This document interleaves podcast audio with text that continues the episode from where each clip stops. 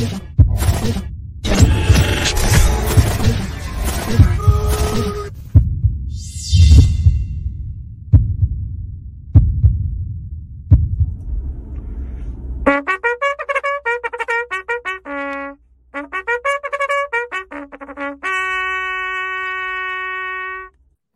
you know, if there was ever a day that you need that bugle, uh, t- today would be it. I-, I don't know about you, but there seems to be some confusion. Is this a work day, a holiday?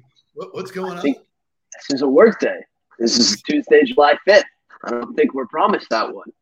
I don't- From the looks of things last night, there was so many people on the beach at like nine thirty. That those people can't be going to work today. It, it would be hard work. So, like, July fourth should be a four-day weekend.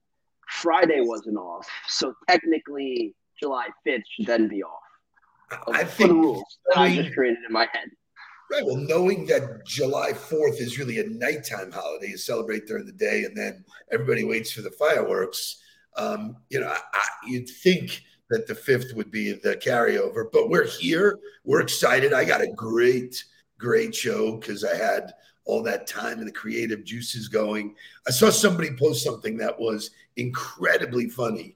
Um, you know, people are standing there with their cameras and they're videoing every piece of the fireworks, and they will never look at that again. Right? Well, you saw what Michelob did, and I forget what it was, the P G A or the Masters, of the dude who everybody had their phone out taking a picture, and he was the only one who didn't have his phone out, and he had a Michelob and he was watching, and they made a whole campaign around him about just all you need is a Michelob to enjoy it. So it was great. It was great, but it's usually how it goes. Everybody's on their phone. They look at the world through their phone and then never, ever look at those things again. Um, so you never really get to experience them. So uh, last night was our first night um, on the balcony, overlooking the beach, the Intracoastal, and basically all of Broward County. And it was pretty magical, my friend, looking at all of the different places. Do you remember, do you remember the end, do you remember like the end of Fight Club? That's exactly just, what I thought. I did, we did not sound right. That is so bizarre, man. Wow, incredible. Incredible. Anyway, just a great weekend. Uh, the week before was my birthday. Uh, just it's been June was fantastic. We're here. We're July. You know, we got um, great things planned, but there's always some fun stuff that happens, um, you know, over July fourth. This was a cool video, and it's all about legend. You think you would always, would always win.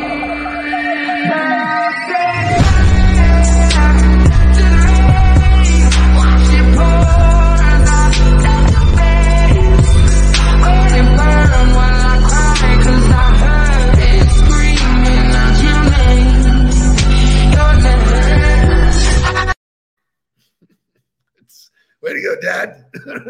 And a proud example. But That's everybody gets in the spirit on July fourth. Dad moment. Um, you know, so today's show is going to focus on uh, habits, getting back to routines. A lot of people have been off Thursday, Friday were big travel days. Now we're Tuesday. Got to rev the engines again. So I'm going to talk about habits. One of the habits that I do religiously every single day is I read and listen to affirmations. You all know that. It's part of my coaching philosophy. And boom, uh, July fourth, this was yesterday. This week will be full of growth, transformation, and transcendence. I am ready to accept everything this week has to offer, trusting that it all supports my highest good. I'm open to experiencing all that I need to in order to further my growth. Bam, drop the mic. Thank you, universe. I'm ready. Good. And you woke up ready. You're wearing pants today. I want wearing everybody pants. to know he is wearing pants today, I'm wearing which pants. Is a big deal. I am uh, lunching with my favorite banker, uh, Mister Jerry Latrento, this morning. So lots of great stuff ahead. Um, let's get into wake up music because we got to do that. That's part of our routine, part of our habits. Then it's halftime. We talked about what happens after halftime. Wait till you listen to Ray Lewis take us into the second half. It's help now. Wake up, everybody. Get up, get up, get up, get up. Wake up.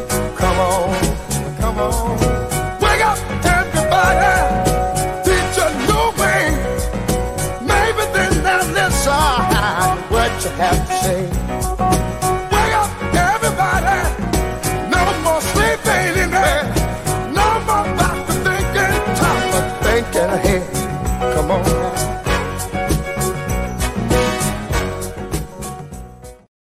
So there's a good morning from Mark Noodleberg. You all remember him. He used to work at On the Ball. He now is, uh, he's living the mountain life. Just. But going back to it, Kai is having the greatest summer ever. He's running around with his cousins, uh, so we're super happy for them. But two more days of us. We get today and tomorrow. Yeah, today so, and tomorrow. So, so as I said, you know, we were we were stuck. Mark posted something before he left that we're coming into halftime. It's a time to, you know, look at yourself, reevaluate, get remotivated, look at what you did great, look at what you did. Blah, blah. Anyway. Let's get into Ray Lewis taking us into the second half. I can't, uh, I can't thank you guys for the opportunity. Let me tell you something.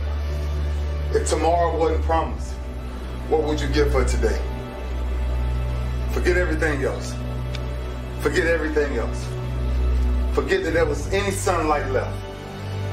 What would you spend today thinking about? Yourself or the man that's beside you? Or the man that you know you give everything in your heart for. We get one opportunity in life, one chance in life to do whatever you're gonna do, to lay your foundation, to make whatever mark you're gonna make, whatever legacy you're gonna leave, leave your legacy. And it's found through effort. Wins and losses come a dime a dozen. But effort, nobody can judge effort. Because effort is between you and you. So if you think about a line that just is so empowering, effort, you're the only one who knows. The man in the mirror is the only one that knows effort. I mean, that guy is so inspirational. I've had the pleasure of doing some work with him. I went to uh, one of his charity events in, you know, in Atlanta. And, man, when that guy gets up, he has a gift for stirring people. And, you know, so that was. Cool. I love the way he started it. He was like, thank you for this opportunity. You know, it brought me immediately in that he's fortunate to be able to spread what he's learned and the lessons that he's taken away and share them and be genuine about it. You know, it's coming from a place of heart. I mean, I have chills listening to him. I'm obviously yeah. a sports guy. The locker room is the most sacred place to exist in sports. And that guy was the ultimate competitor, the ultimate leader. And when he spoke, everyone listened. And it's super cool. And he kind of continues to give back to the next generation. So, the, so first of all, spot on. But the, you know, what one of the things I point to is those are the things that are like drinking gasoline.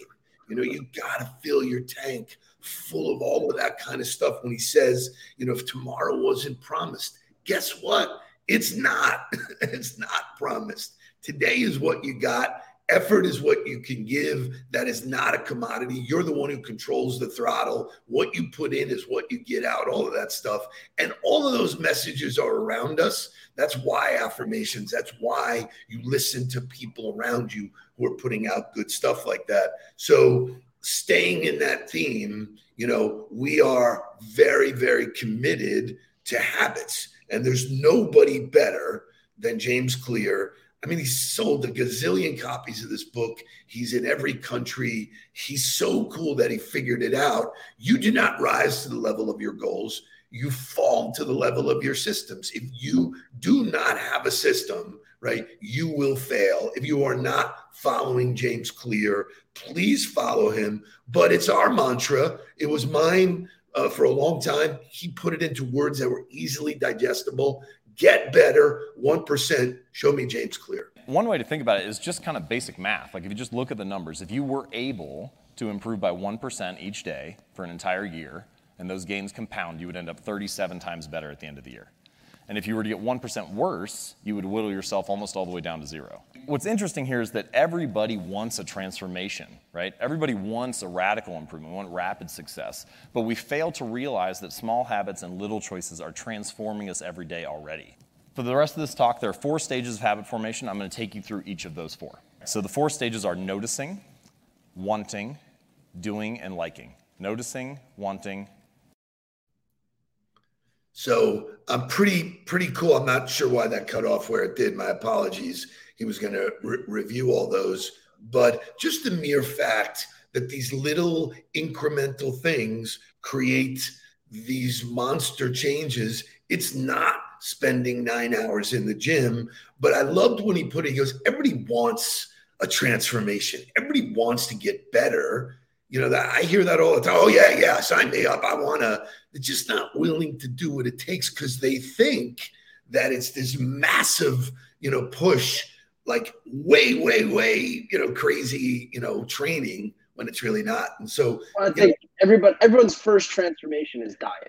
I think we're almost at the season. We're going to get through summer. Everyone's going to live it up for, for two months and feel like shit after. And then they're going to try to snap the finger and go eat vegetables every day, drink green juice instead of just one meal at a time. Don't eat bread for a day. Or the, the steps that get you there are really where the changes happen, not the end goal. People just say what they want to do, but then set absolutely no plan or have no system, and then they fail. So, you know, he, he goes on to say that if you're not writing down what you need to do, it's never going to happen. Your brain is pulling you in all kinds of different ways. We live cluttered mindset. Um, it, you know, it's just a reality. So he comes up with these little hacks that are amazing. One of them mirrors football. So we're on this football theme. James Clear, talk to me about the two-minute drill. There is no habit that we're going to work on that takes less than two minutes to do. But nearly any habit can be started in under two minutes. So if you take exercise, for example, you know, often people will get home from a long day of work and they say, oh, I'm too exhausted to go for a run or to try to exercise. So I never get around to doing it because I think about, oh, I have to run five kilometers or whatever, some long distance that seems overwhelming to me. So rather than focus on the whole thing that you need to do, I would encourage you to focus on just the first two minutes. So what's the first two minutes of that habit? I put my running shoes on, I get out the door, and I lock the door. And if you do just that, it doesn't matter if you take another step. But what you find is that motivation often comes after starting, not before. We often think that motivation is something that we're supposed to have before we do work. But motivation will come as a result of doing some small bit of work, and then we can trust that the rest of the process will flow easily. But the point here is that the motivation needed to complete a habit is at its peak at the beginning of a behavior. The greatest amount of friction for any type of task is in the beginning, is in the starting. So the key idea is make it so easy that you can't say no. You know, so it's so funny because every time I speak, and tomorrow I'll be speaking to the entire uh, company at Closet Factory. I'm excited to come and see them. But every time I speak, I go, anybody in here own a library? You know, and everybody says no. They, uh, when I spoke to the people at Hard Rock, there was one guy who said, yeah, I've got a little library in my house. And I said, good for you. I said, but owning a library, we all do. Click, click, click. YouTube, you know, and Google are our gift to this generation where in two clicks you can find anything. This is part of my library. All the things that I do to remind myself, I'm a fanatic about that book, but just the work of putting this together was, was the reminders. I started it. And once I started it, I was on firing on all cylinders. And then it's implanted in my brain to go out and do. And so it, it all comes down to, and I, I love the way he put it, you know, motivation. Everybody, oh, you're a motivational speaker. You can't really motivate anybody that doesn't want to be motivated. It's the, the lift. It's that first step that says, I'm going to move in that direction to get something I want done. And boy, it's liberating, which leads us to the just the greatest song to kick us back into gear. It's time to take care of business.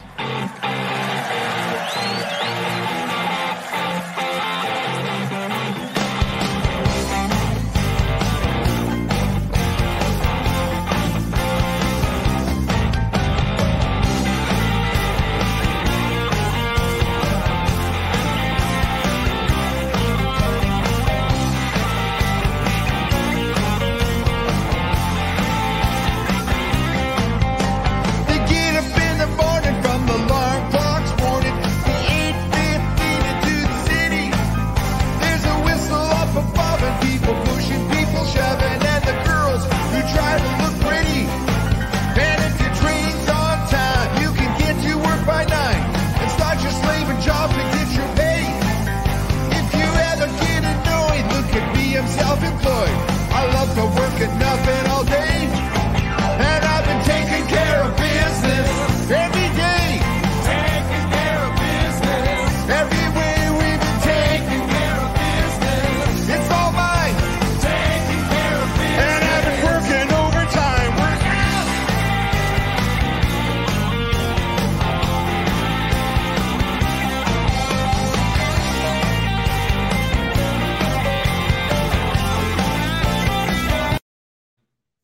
That's a great song, man. Oh, Paul Rushton asked if you're playing the keyboard. I, that could be me. That was actually um, that was a good Paul, one. His name, the guy that was on Letterman, Paul. The guy's name is Paul. Paul Schaefer. Paul Schaefer is who was playing that. Um, look at Scott Oglesby, because he gets this right. Once you're in the gym, it's on. It's the challenge of getting to the gym. It's the challenge of, in his case, putting on your sneakers and saying, okay, I'm going to do it. So, you know, I am a, you know, crazy man about rituals. Most people start with morning rituals. That's what I wrote in my book. But I came across a list of twenty-six fast habits that can lead to extraordinary results. And I thought we'd spend a few minutes just going over them. The number one thing for me is my habits start with evening rituals. My evening habits, the night before, I am totally prepared. I have everything set to go. Almost like when I was in school and you pack your lunch the night before. I really use that mentality. Um, talk to me about that. Um, I, I think of Friday nights. I think of, you know, what going through film, going through perfect, you know, cadence of what we were supposed to do. Everybody knew what they had to do before they went to bed. Even during the week, we set the practice plan for the next day. We knew what we were going to install. We knew what the meetings were going to look like. We had it all done. We didn't wait for the next day to come in and try to figure it all out. And it gave you a sense of peace, I think, is where I woke up the next day ready to attack because I knew what I had to do. There was not wasted time coming in the morning thinking about, oh, what are we going to do now? Where in the business world, there is a little bit of like that. You know, you come in at nine o'clock, you're like, well, the first hour is planning, and then I get into this, instead of setting it beforehand and waking up in the morning, being fresh and being like, great, I need to attack this and go do this now. And I think the results speak for themselves when you do it. So, so it's interesting because my evening ritual, you know, I actually print my daily calendar, you know, which is, you know, uh, I have right here, you know, it's all printed. I have my coaching notes printed. I know I, I'm not saving the trees, my apologies, but when it's in writing, I review it. I take fifteen minutes and review everything.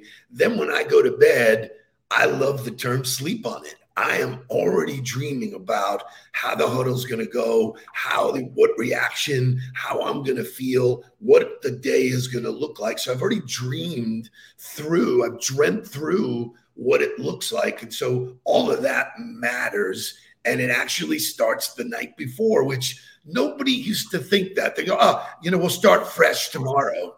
And that's bullshit because you're already there. And so for me, literally, people would say, you know, I would look at some people and I get, you, you know, show up and throw up. That just doesn't work. So lots of these hacks. And when you and when you sleep on it, sometimes you wake up in the morning with a lot of clarity about what you should do.